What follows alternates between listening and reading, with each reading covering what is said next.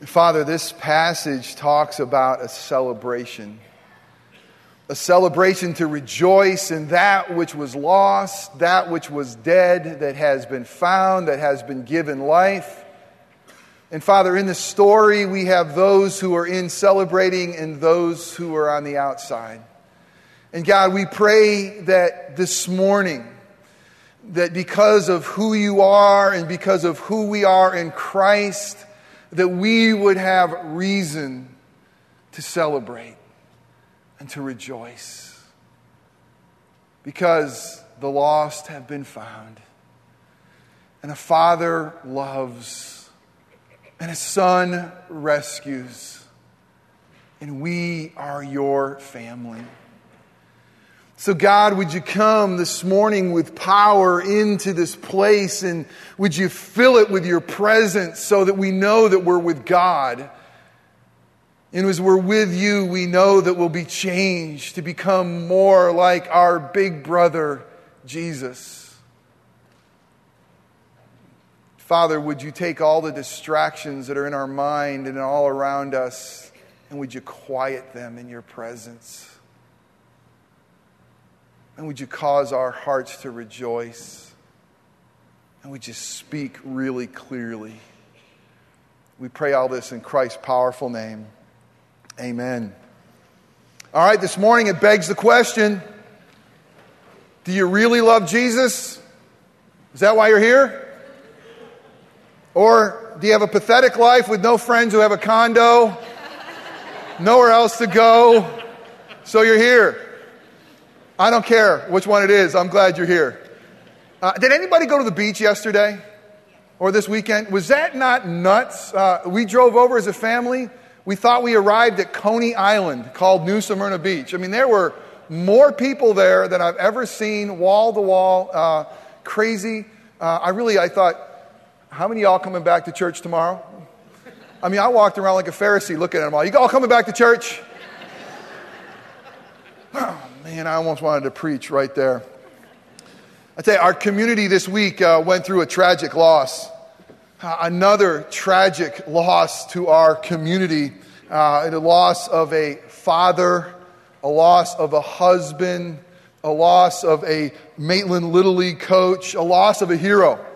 I'm sure you've heard the story if you've been around at all uh, this week, uh, anywhere near a newspaper or near a buzz. It certainly has rocked our community. A man by the name of Mike Grady. Uh, Mike Grady lost his life saving his own son's life. And for all of us parents, I mean, it just wounded us deeply. It, it just, it just hits a chord as we put ourselves in Mike's precarious situation and the horror of all horrors of a child in peril, a child in peril on a family vacation, supposedly having a great time. Son goes into water uh, in North Carolina, frigid, I guess 58 degree weather uh, or water, uh, very cold, um, an area that's replete with tourists, and not, a, uh, not off the beaten path. And yet, as he was just enjoying the rapids, enjoying the flow of water, his foot gets caught in a rock, causing the rushing water behind him to push him into the water, his head into the water, and out comes Mike, the dad, to the rescue. Spending about a half an hour holding his son's head above water, preserving his life until help can arrive. But sadly, unable to save his own. He dies a hero, saving his son. There's something amazingly beautiful in the midst of the sadness of a father's love. Two weeks ago on Father's Day, we looked at the Father's love in an amazing way as it's given to us in God's Word. A, a Father in heaven who loves sinners like us so much that he would send his own son to be lost so that sinners like us can have our heads lifted out of the despair of life and sin and that we could be saved and that we could have life. So every story of tragedy like Mike's reminds us of another tragedy on a hill in Calvary, Cal, uh, Calvary, not Calgary, that's in Canada, Calvary, where a son loses his life to rescue us. The vehicle we looked at on Father's Day to look at a father's love was a familiar story. It's what's often called the prodigal son story. And as you have heard before from me, you'll hear again this morning, probably a misnomer um, by calling it the prodigal son. Really, there are two sons equally lost. Maybe the one that doesn't seem lost is even more so actually lost. So this morning we will look at this Father's love again. We return. Father's Day, we looked at this Father image that runs to sinners, that loves to bring sinners back into relationship with Himself, a Father who loves to party over that which was lost that is now found, a Father who shows incredible love to two sons that were quite different. The next two weeks, we were going to be looking at these two sons, these two lost sons. And really, there are a lot of similarities between these two sons. Let me, let me set the stage for us again. Um, it's been a couple weeks since Father's Day, so let me remind you many of you know the prodigal son story or the story of this father with his two sons. Some of you may be new to this story. Uh, thank you, Sam, for reading it. But if you start the story in Luke 15, where the story begins, you'll find that there are three types of people, really two groups of people, and Jesus in the story. Um, I noticed someone look behind me. This is, by the way, Rembrandt's understanding of the return of the prodigal, and this hangs in my home study. This hangs in my study here. I never want to forget the Father's love, and I want, never want to forget that that's me with nothing to offer the Father coming and receiving his love. But as you start the story, if you look in your Bibles, if you open them to Luke 15, um, you'll see in the first three verses that the stage is set. And here's how the stage is set. We're told that there are the Pharisees that are there. Now, the Pharisees in Jesus' day are the religious leaders. I mean, these are men who have studied God's Word, memorizes God's Word. These are men who try to keep the law uh, of the Word uh, completely. Uh, these are men that love their religion. These are men that think that God is going to love and accept them because of their religion. These are the ones who have the longest prayers. Uh, these are the ones that uh, are, are, very uh, devout. These religious folks, the Pharisees, are there. They're there with the tax collectors and sinners. Interestingly, uh, they're both considered sinners. We're all sinners, but Luke tells us that there are tax collectors, which means that the pond scum is there. I mean, this is the low of the low of the low. This is maybe in our society a, a child molester. I mean, this is, this is, you know, really bad as far as sinful people go who would rob God's people to pay a Roman government. Tax collectors and sinners are there. So as the story unfolds, you have Jesus sitting with these tax collectors, these sinners. He's hanging out with them.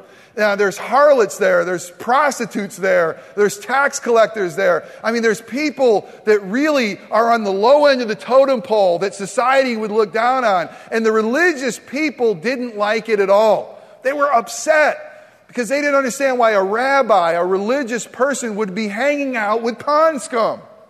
He should be shunning them. So, in the story, you have these uh, Pharisees who really believe that their religion what they do, their religion has earned a relationship with the Father. There might be some here today that's like you. Maybe you think, hey, I was baptized in a church. Uh, I go to church. Uh, my religion, the things I do, I, I might even tithe. The things we do might earn us a relationship with the Father. You see, the problem with the Pharisees is they didn't need Jesus as Savior, they didn't need Him because their religion qualified them from the Father's love, and they were oh so wrong. You have the Pharisees who thought they had earned a relationship, then you have those Pharisees are going to be compared to, by the way, in this story, the elder brother. This story is actually told to the elder brother. That's what we're looking at this morning. Jesus is really talking to the Pharisees. And they, in this story, are the elder brother. And then you have the younger brother represented by the tax collector and the sinners that the Pharisees thought were so irreligious that they were disqualified from a relationship with the Father. And that was the scandal. That was the scandal. How can Jesus hang out with those who seemingly should be disqualified and amazingly uh, are shown God's love? Okay, when we look at these two brothers, you think, man, they're incredibly different. I mean, one is very moral, and one stays home, and one, according to himself, never does anything wrong. You got the younger son, and the younger son says, Man, I want to go out there and, and find out who I am. I want to go find life apart from the Father. I want to go and live it up. I mean, I want to go, and maybe it's like uh, somebody, a young person who's saying, I can't wait to get to college to really experience life. I can't wait to get under my father's thumb or my mother's watchful eye and go out there and really live. Uh, that's the, what we see with the younger son. But they really both were lost. Interestingly, they both were lost. One was lost outside the home, and one was lost in the home. Now, this is important to us because this reminds us that there are people that could be lost even here. There could be religious looking church members who are still lost. Both the younger son and the older son wished that the father were dead. Neither the younger son nor the older son really wanted a relationship with the father, they just wanted the father's stuff. And so the younger son wishes his fathers were dead. What does he do? He leaves home and he goes out and he tries to find life apart from home. Verses 12 and 13. The older son wishes he were dead and he stays home and he tries to obey his father to manipulate his father. Again, both want the father's stuff, but they don't want the father. And listen, if you hear nothing else this morning, God wants you in a relationship with Him, in love with Him. It's nothing to do with the religion and the stuff. It's all about the relationship. Do you know that relationship? That's so important. Both behave in a manner embarrassing to the family. I mean, clearly with the younger son, really embarrassing. Wow. Ask the dad, give me the share of my inheritance. I'm going to go party. I'm going to take everything that you earned uh, as my share and I'm going to spend it on prostitutes. I'm going to shame the name by going out there and, and just living among the pagans, the Gentiles. I mean, clearly, both the younger son clearly took the family name and dragged it through the mud. But the older brother did the same thing, the older son. He embarrasses the father, as Sam read this morning, by refusing to celebrate his brother's return, by refusing to party with the father. I mean, the, par- the father throws an amazing bash. Let's, let's, let's say uh, uh, you had a big Fourth of July celebration. And what if one of your children refuses to come in? What if it was invite everybody in the neighborhood, everybody's going to be there, you are going to spend everything so everyone can come and celebrate, but when there's someone clearly missing in the family. That's what the older son was doing. He was embarrassing the family. He wasn't celebrating with the father. He wasn't celebrating that his, fun, his, his brother had returned. Both smear the father's name, both smear the reputation. And both are searching for meaning in the wrong places. The younger son looks for life in the world and how we are so afraid that our kids might do the same. They might leave and walk away from the Father and say, maybe there's life out there. And he realizes he was wrong. But for church folks like me and you, we have more of the tendency to be like the older brother. The older son looked for life and worth in duty and moralism, trying to be morally right. He trying to find life. And interesting, both find their way to slavery. The younger son's feeding pigs. I mean, that's a terrible thing for a young Jewish boy to do. He's eating the stuff, he's feeding pigs. The older son, through his moral lifestyle, says to his own father, I've been nothing more than slaving for you. Both look for meaning in the wrong places. And most times the church so misses this. Most of the time we don't understand how lost that older brother is. Most of the time we say, look at his moral behavior, isn't it great? But I tell you what, the older brother had a repugnant attitude toward his father. He was incredibly lost. And his self righteous moralism completely blinded him to his need for the gospel and his need for, uh, for truth. But we see a father who is so loving. And again, I hope your heart wells up with joy of seeing this father. He leaves home for both of them. He leaves home for that, that prodigal son, that wayward son that would go off and, and, and align himself with the wrong crowd and prostitutes and heathens and live a hedonistic lifestyle. This father goes and runs to the lost. Let that sit in. This father of ours goes and runs for the lost. But he also goes out to his older son, the elder son. And he also says, Come into the party. He leaves them both. But there are some incredible differences. This morning, we're just going to look at two things. How lost is this older brother? And is it more like me and you? And the second thing is, what example does Jesus give us as the true older brother? So, in your bulletin, um, you'll see that there will be a page there. If you want to just write, there's two points. Um, short week this week, we didn't get them there for you, but the two points are this the lostness of the elder brother, and the second one, the example of the true elder brother, Jesus. And then we're going to come to the table and realize, man, we have an older brother who has rescued us, and it cost him a lot. And we're going to celebrate being found in Christ for those of us who are his family. Will you join me in prayer again? Let's just pray before we dive into those two points. Father, as we recap this story, somewhere in the story, each one of us should find our face. Each one of us, because we're sinful, are going to try to find a life and identity apart from you. How crazy. Some choose to throw off religion, throw off relationship, and go and try to find life out there in the world. Some are going to try to find life by keeping the rules and being moral. And yet both are lost. So, what in the world is the answer? God, we know it's your Son in the gospel. So make that clear to us, I pray. In Christ's name, amen. The first thing we're going to see is this the lostness of the older brother. I had an epiphany this week. I mean, I don't, I don't say that lightly. I mean, I really think I had an epiphany this week. I mean, pretty amazing. Um, I'm in my, I'm in my uh, home studying. I really having devotion times. Uh, and more than anything, I'm lamenting. More than anything, I'm lamenting because I'm in a funk. I'm in a funk spiritually. Uh, I don't feel like I'm growing. I don't feel like I'm becoming more Christ like. I feel like I'm in the same place. And I'm frustrated. I'm frustrated. And, and I think if, as I was in my journal and I was making notes, and I was frustrated because the notes I was making were just like the notes I made the week before, and the week before, and the week before, and the week before. And I was crying out and I was saying, God, I want more obedience.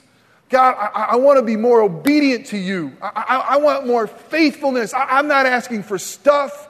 I'm not asking for things. I'm not asking for a bigger church. I, am not, I'm just asking, will you please give me more obedience? And, and I'm stuck because I don't know what to do because I don't think you could just kind of work harder for obedience. That's kind of legalistic and it doesn't work in my life. I, I, know it won't ultimately work in yours. And so I'm like, God, I mean, will you please give me the grace? Will you, will you give me this? Why won't you answer my prayers? You know those prayers? I mean, you just kind of ticked because, listen, is that not a good prayer?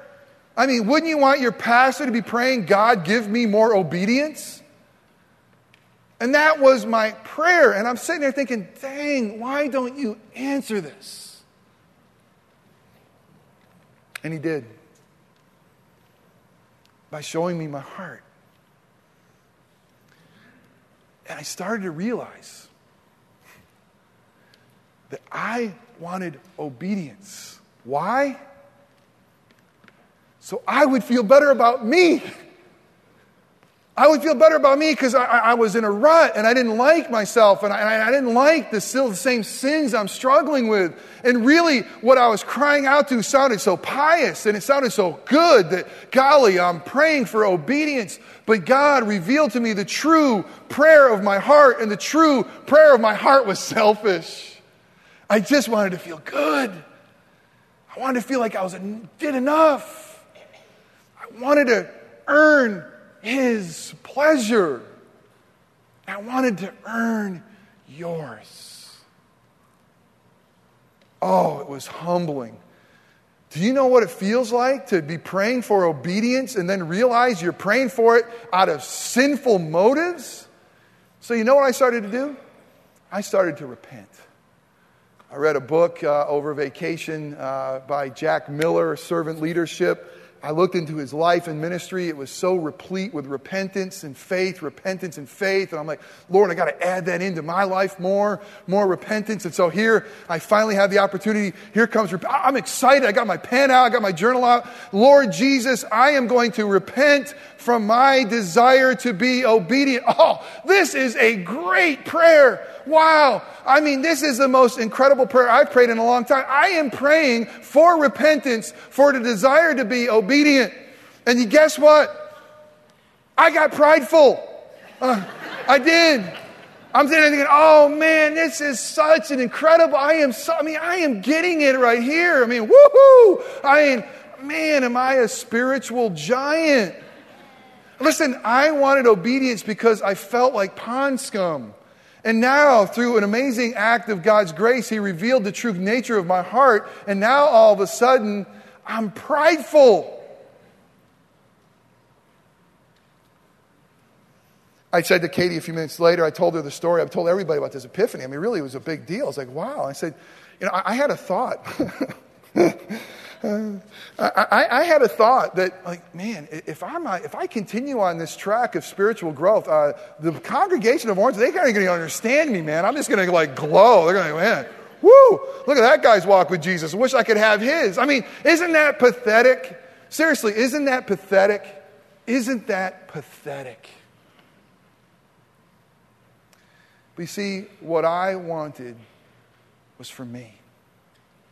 It may have looked pious and it may have smelled of religion, but the truth, it was selfish. And the lostness of the older brother is just that. His moralistic behavior, the things he did for the father, what he would call slaving for the father. Listen, they weren't for the father. He couldn't stand his father. When his father was so delighted in a lost son who was alive that he has to party, this older son so detested his father, he wouldn't party with him. He wouldn't go celebrate. He wouldn't shed tears over a lost brother. This older brother's lostness was in everything he did, even morally, was all for him to feel better, to look good, and to earn something from the father. Talk about being lost. How is it with you? The lostness of the older brother isn't as clearly seen as the lostness of the younger brother. And guess what? It makes it a whole lot more dangerous. Because our churches are replete with lost elder brothers who think that they're moral enough to have God's favor to think that something that they do can earn his favor, his love, and adoption into his family. We miss it. I remember uh, a relationship with a very good friend of mine as I saw before my eyes this reality become an understanding in his life, and I witnessed a conversion of someone who thought that they were already a Christian. And, and you know him, and some of you might be him or her. It's the one who comes to church and they've always gone to church. It's the one who has been even maybe in church leadership. It's the one who has given to the church and it's the one who does moral things almost all the time. Pays their taxes on time, doesn't beat their wife, kind to their dog, votes correctly, whatever that means. I mean, they, they seem in their own life that they did everything right. And I'll never forget sitting on a porch with this man and saying to him, You are the hardest ones to get the gospel of Jesus Christ because you are so good. You don't understand how dark your heart really is, and mine too. You don't really need Jesus as Savior. You need Him just as a little bit of a counselor sometimes and a little bit of help sometimes. But you aren't the one who realizes that you fall before Him and say, Forgive me, Jesus, because I've sinned. Listen, the ones who need to be forgiven little love little. Why did Jesus hang out with the ones who loved Him so much? Because they understood. The Pharisees missed it. How is it with you? You see, religion versus relationship. You've heard me say this before. This is a key religion versus relationship. The older elder brother had sound religion and lousy relationship. At one time, the younger brother had lousy religion, but he never lost relationship. Amazingly, look again at 15. I mean, the elder brother completely loses relationship with the father. He, we see this first thing lost relationship with the father. Do you know that he wouldn't even call his father by name?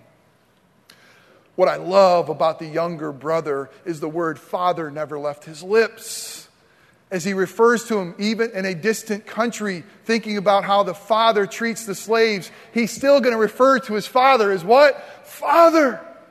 Father never forgets who his father is. But here is this religious elder brother, and how does he address his father? He says, Look, look, you. I mean, it's a command. He doesn't even address him by name. He doesn't even call his brother brother. He calls him this son of yours.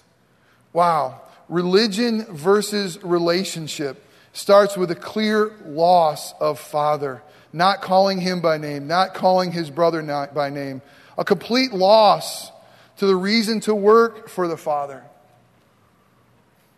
Here's what he says I have been slaving for you for years. That's the view he has of working for his father. I have been slaving for you. Listen, that's not relationship, that's religion.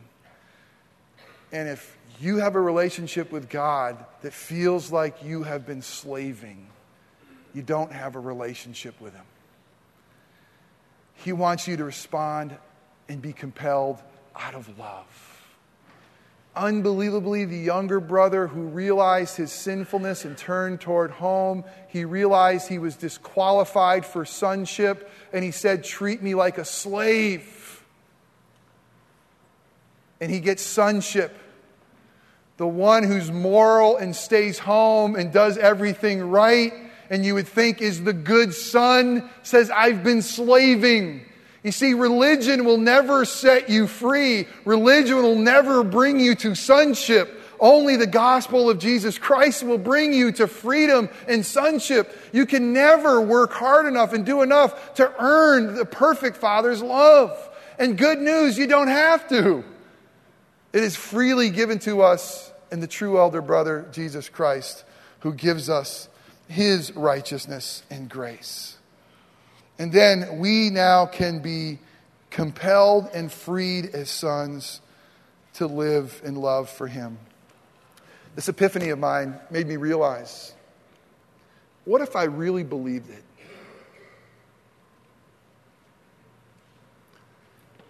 What if I really believed that when Jesus said on the cross, It is finished, that my sins were really paid? What if I really, really believed that if I were a Christian and a son of God, a born again believer, that I am robed in Christ's righteousness?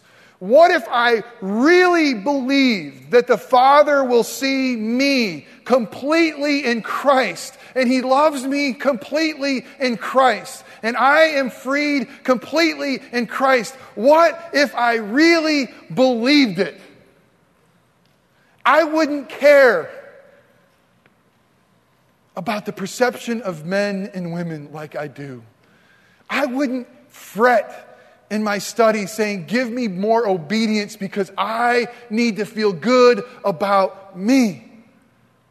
I would cease striving to do something that I could do on my own to bring to the Father and say, Approve me now because I have done this filthy rag.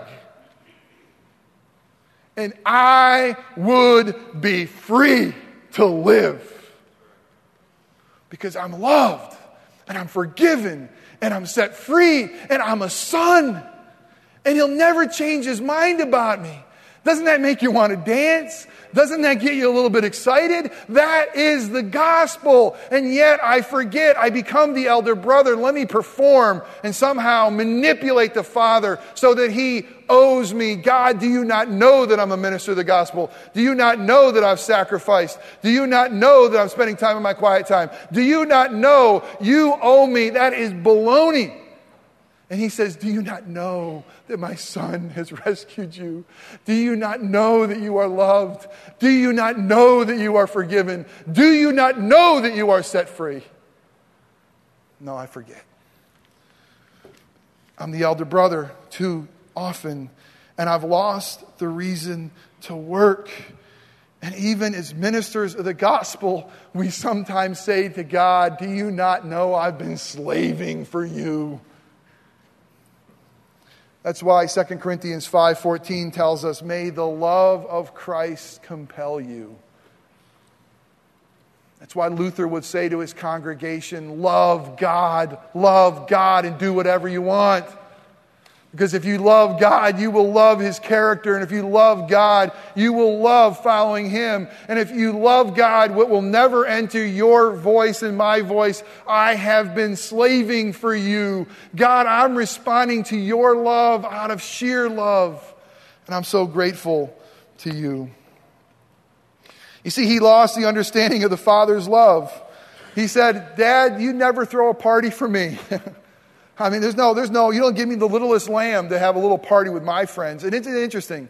He doesn't say, you don't even have a little lamb so I can have a party with the family. So I can have a party with you, Dad. So I can hang out with you, Dad, and we can just celebrate and rejoice together. No, I wanted you to give me a little lamb so I can get out of your face and out of your hair, and I can have my own little party with my own little friends. But he completely lost touch of the Father's love. He couldn't figure it out. And his dad had to say to his son, which is so true, Don't you understand? All that I have is yours. What is mine is yours. What is mine is yours. And that wasn't enough. And listen, here's the bottom line it's not enough for me in my flesh. It's not enough. It's not enough. Somehow I still got to earn, somehow I still got to work. It's not enough. Remember, we're, we're gone through Ephesians, Ephesians 1 3. All of the blessings in the heavenly realms, all of the blessings of God in the heavenly realms are ours in Christ Jesus. What Jesus has done through his obedience, through his death on the cross, is earned the Father's favor, and he lavishes it now upon us. And he says, All that I have is yours, all of it. What more could you want? And yet, we lost the understanding of the Father's love. And what God offers me oftentimes is not enough. How is it with you? he offers me freedom. He offers us unconditional love. He offers us the work of the Son. And I said, No, no, I just want a little more. Keller tells the story in his book, Prodigal God, of a man who went to a king with a carrot. He was a gardener, and he said, This carrot is the best carrot that I have ever grown. It is the best carrot that I will ever grow. It is the greatest carrot in my garden. It's the greatest thing that I could ever produce. And I am now going to give to you, king, my king, this carrot.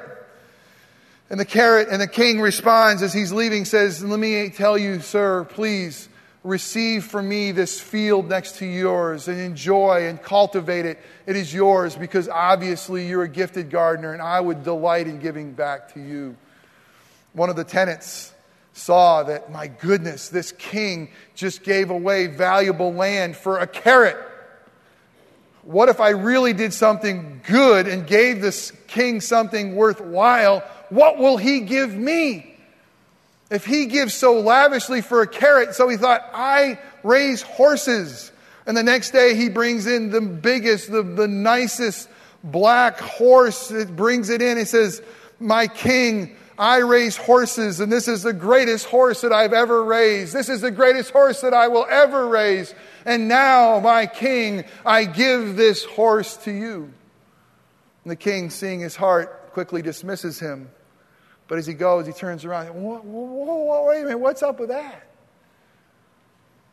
The king says, You don't understand. The gardener gave me, gave me the carrot. But you gave yourself the horse. It makes sense.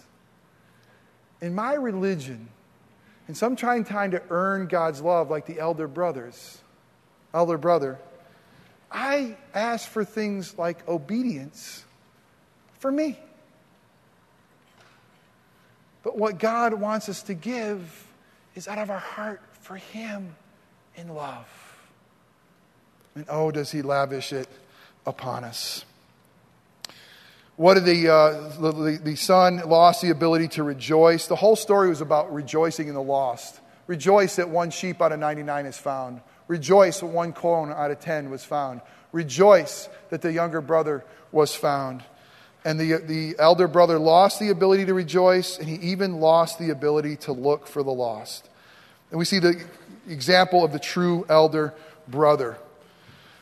There's a story that Edmund Clowney, a, a dear pastor who passed away, tells about a brother who loses his younger brother in Vietnam. He's missing in action. And this older brother didn't sit there and think, man, I'm so bad, sad about losing my brother, that he left his home and went to war torn Vietnam with the sole purpose of finding his lost brother. According to Clowney, it became known that he was known simply as the brother, the one who was sent on a mission to go and to seek and to save the lost because that's what older brothers really should do that are biblical. They should go and seek to save the lost. And if you think about that story, you know where I'm going. The ultimate older brother is Jesus, the one who would leave not just the States to Vietnam, but the one who would leave the glory and the right hand of the Father to come and to seek the lost sons and daughters, you and me. That's the story of Jesus, the example of our true older brother. You see, Jesus left everything to seek and to save the lost. And the whole story is he says, Remember the one who lost the sheep? What did he do? He left home. He left 99 and he went to look for the lost. What did the woman do with the 10 coins? She swept out her house. She went to look for that which is lost. As Jesus is talking to the elder brother Pharisees, he's nailing them right between the eyes as they're making fun of him for sitting with prostitutes, for sitting with tax collectors. He is thumping them and saying, You are the older brothers. You are the ones who should be looking for the lost. You are the ones who should be looking for those who don't have a relationship with me. You are the older brother, and you aren't doing anything. You are the one who should give up your robe. You are the one who should give up your ring. You're the one who should give up your sandals. And truthfully, in this story, the elder brother has the expense of all those things. Remember, the father said, All I have is yours? The younger brother's inheritance has been spent. And now the father welcomes him back into the household. And guess what? He's offering him. He's offering him the elder brother's stuff. Who's, who has the best robe now? It's the elder brother. Uh, who, who was had the fatted calf? It was for the elder brother. The elder brother hated the fact that he was losing his inheritance for someone else. He hated the fact he had to share with his younger brother. He hated the fact that it cost him deeply. We see the story as a story of forgiveness as it is, but it cost the elder brother deeply for that young, rebellious younger brother to come home. It cost him his stuff.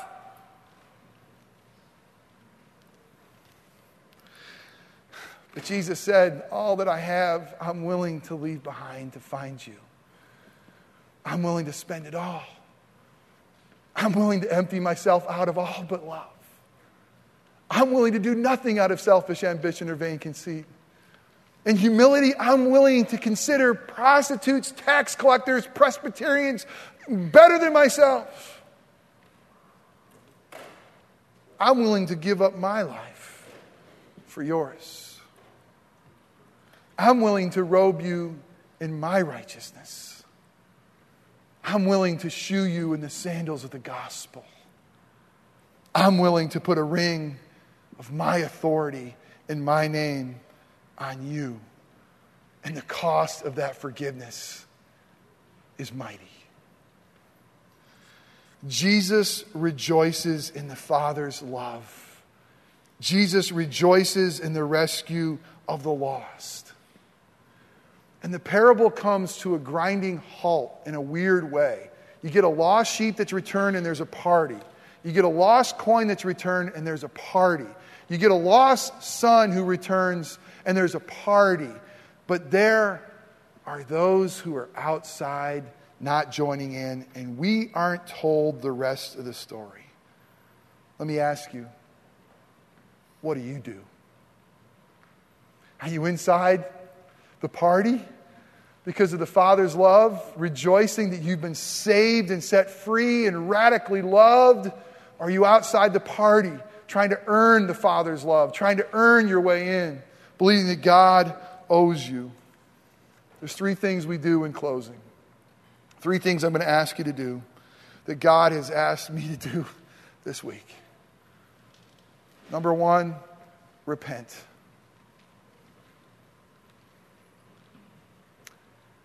I ask that the Lord will show you, as He showed me, your heart, even for religion, even for prayers like obedience. Is it really for you or is it really for the Father? And you're like me. You're going to find out more and more stuff is really for you. And God is asking us to confess it and to believe. Listen, to believe that Jesus is enough. And you and I will be free. The second thing I'm going to ask you to do this week invite a friend to church next week. I'm preaching next week on the younger son. I'm preaching on the younger son who tried to find life apart from the father. Will you have the cost of your reputation to invite somebody? Will you have the cost of, of, of, finding someone and asking them and maybe putting your name on the line? Will you this week ask somebody to come to church with you? And if they don't come next week, that's fine. But all I'm going to ask you is this invite a friend and engage in a friend in conversation. I, I spent 30 minutes discussing Christianity uh, with a friend of mine who doesn't believe this week. It's some of the greatest things that happen, and I, I don't get it why he's not a Christian yet. But I'm thankful for those opportunities to call people into the party. Will you do that? And thirdly, will you come to the table? Will you come to the table, those of you who have been rescued? Those of you who realize that it cost Jesus his life for us to be reconciled.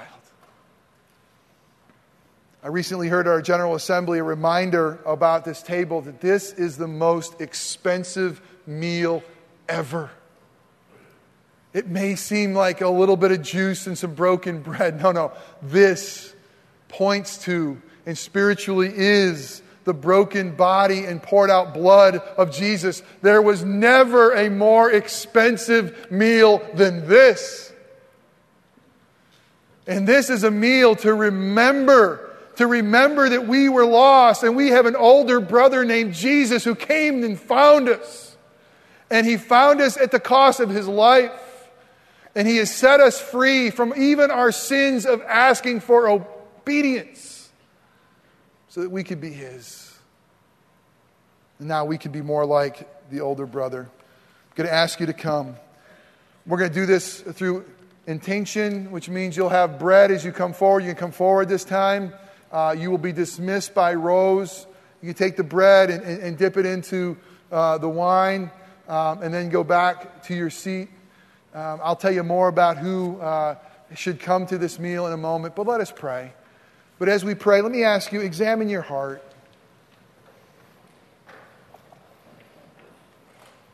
Are you the elder brother? Are you trying to earn the Father's favor, even through your religion? Are you the younger brother, trying to earn life and find life apart from the Father? Whoever you are, let us go before the Father in prayer. Father,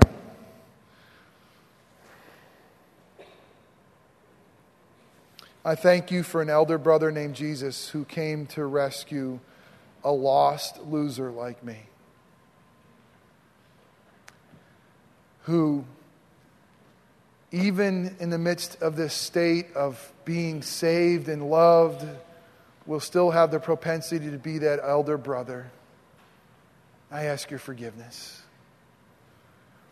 And Jesus, I thank you for your infinite wisdom that you'll give us a meal to remember and Father, I ask that as we partake of this meal that your Son Jesus gave to us, that we would remember the cost. The cost it took to Jesus' life. Feed us afresh on Christ. And Father, before we come to the table, we're going to give our tithes and offerings. And, and Father, we, we acknowledge that we don't have to do this to earn your love. We receive it in Christ. And so now we're compelled by love to build the church, to advance the kingdom. So, Father, would you bless a cheerful giver? We pray all this in Christ's powerful name. Amen.